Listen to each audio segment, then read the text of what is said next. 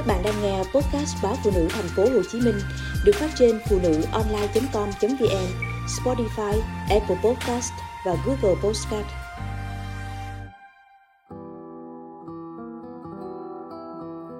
Bọn trẻ thiếu gì?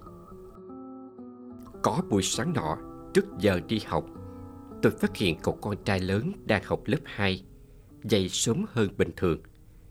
Trong bóng tối, con lúi húi nhặt nhạnh vài món đồ chơi nho nhỏ cho vào cặp. Tôi không dám hỏi ngay. Vài ngày sau, lựa lúc vui mới hỏi. Con khai mang đồ chơi đến trường đổi cho các bạn để lấy nem chua rán người ta bán chờ ra chơi.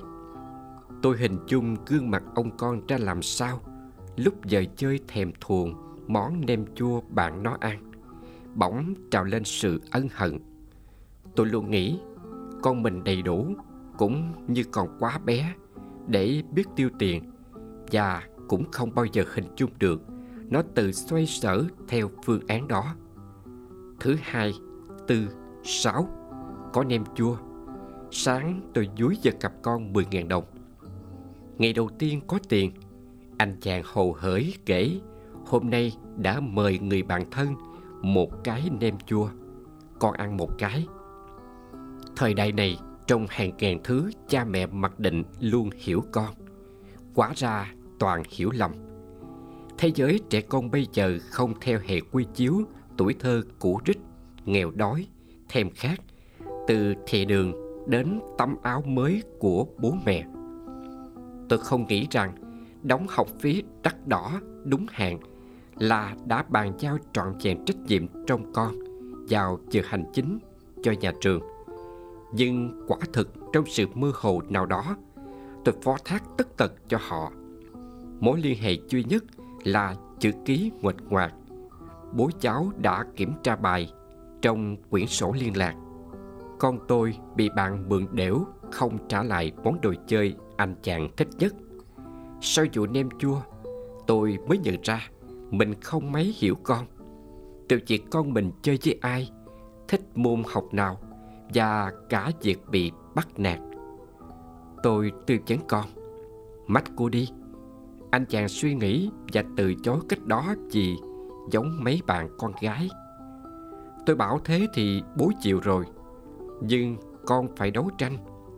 Rồi cũng không biết bằng cách nào anh chàng lấy lại được đồ chơi. Đi học về, hậu hởi nhào chào khoe ngay. Tôi không hỏi con giải quyết bằng cách nào, nhưng chắc chắn chàng ta không dùng cách giống mấy bạn con gái. Ngay con nhỏ, cái mũi tôi như chỉ để chảy máu cam trong những lần đấu tranh đòi quyền lợi hoặc công bằng ở trường tiểu học. Thời thế có vẻ đã thay đổi. Tôi có chị bạn quen, con trai chị hơn cô con nhà tôi một tuổi.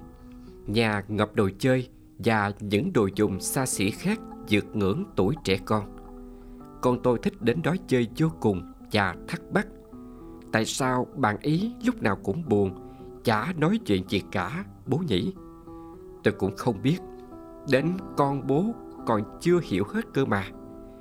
Có bận, tôi đến nhà chị bạn chị chuyện đột xuất. Cả nhà đi làm chưa về. Thằng cu ngồi giữa căn phòng rộng thênh thang rệu rạo, nhai cơm trắng, lẫn chiếc bánh phồng tôm. Bà ôi xin ngồi kế, Hờ hững, vẫy iPad. Tôi ngập ngừng Có lời giải đáp. Mấy năm trước, Tôi và bạn bè thỉnh thoảng vào trung tâm trẻ mồ côi Ở suối hai, Ba vị Bế mỗi đứa trẻ lên. Tôi cảm thấy rõ những em bé Mắt nhắm nghiền Rên rỉ sung sướng. Cái ôm của con người, Ngay cả từ những người xa lạ, Cũng có sức mạnh nhiều hơn chúng ta nghĩ ở chắn tàu Điện Biên Phủ, Bây giờ vẫn còn một cây thông cao, một nghiêng nghiêng, Trong sân căn biệt thự màu trắng. Nó chắc chắn là cây thông to nhất thành phố này. Những năm tuổi thơ bị nhốt trong căn phòng 18 mét vuông Ở tầng 2 trên phố Hàng Bông, Khi bố mẹ đi làm. Tôi ngồi thò cả hai chân ra cửa sổ, Ôm lấy chấn sông Và nhìn cây thông đó mờ xa xa như tận cuối chân trời. Tôi kể chuyện với cây thông rằng tôi đã làm bài tập toán như thế nào. Cha vài lần còn hỏi nó mấy giờ mẹ tôi đi làm về. Tuổi thơ trẻ con có vẻ quể quải, dài dằn chặt. Nhưng thật ra khi ngoảnh lại, ta thấy thời lượng trôi nhanh hơn pin của bất kỳ loại smartphone nào.